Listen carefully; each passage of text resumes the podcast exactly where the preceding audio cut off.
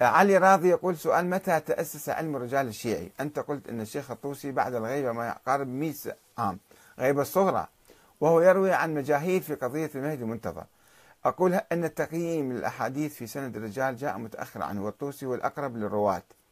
فمن قال أنه هو لا يعرف عنهم؟ قد لا نعرفهم نحن ولكن هو كان أقرب زمنا. فمثلا أن أهلنا يرون قصص عن أجدادهم.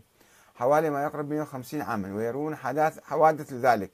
وهم ناس عاديين جدا فما بالك بالطوسي العالم الفاضل الذي يطلع ويدون. فليس من المعقول أنه لا يعرف وثاقة من يروي عنهم. وهم يبعدون عنه ما يقارب مئة عام. ألا ترى ذلك أمرا غريبا؟ لا مو أمر غريب لأنه هو مؤمن بنظرية معينة وده يسوي لها أدلة يجيب هذا. فهو هو ما مو محايد منحاز أساسا. وما يمكن ناخذ من عنده التوثيق أو التضعيف. عندما يجي يضعف مثلا هو ورا 200 سنة يقول أنه جعفر بن علي الهادي كان مو زين كان يشرب خمر أو كان كذاب. ليش نصدقه؟ وليش نوثق ذلك اللي في زمان جعفر كانوا ادعوا النيابة العامة.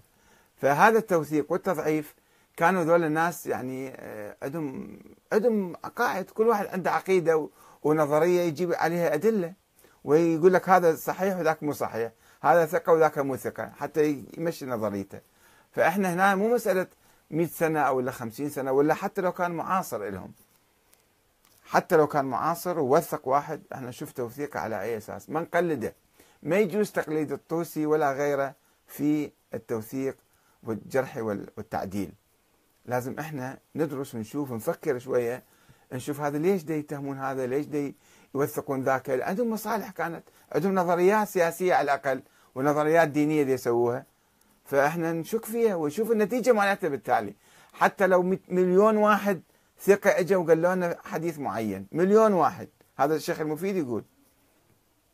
يقولوا ألف ألف واحد إجوا وجابوا حديث كان في يعني في شك حوله ما يمكن نقبله من عندهم. هذا علم الرجال الحقيقي.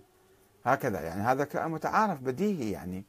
فمو أنه حديث وحديثين قال هذا صحيح وذاك قال مو صحيح وناخذ به بسرعة. ما يصير نقلد. بعدين النتيجة وينها؟ مليون حديث إذا إذا جابوا إذا جابوا ما جابوا مليون حديث. يعني إذا جابوا مليون حديث على شيء معين وبعدين شفنا ما موجود هذا الإنسان. فهذا يصير شيء وهمي خيالي خرافي يصير.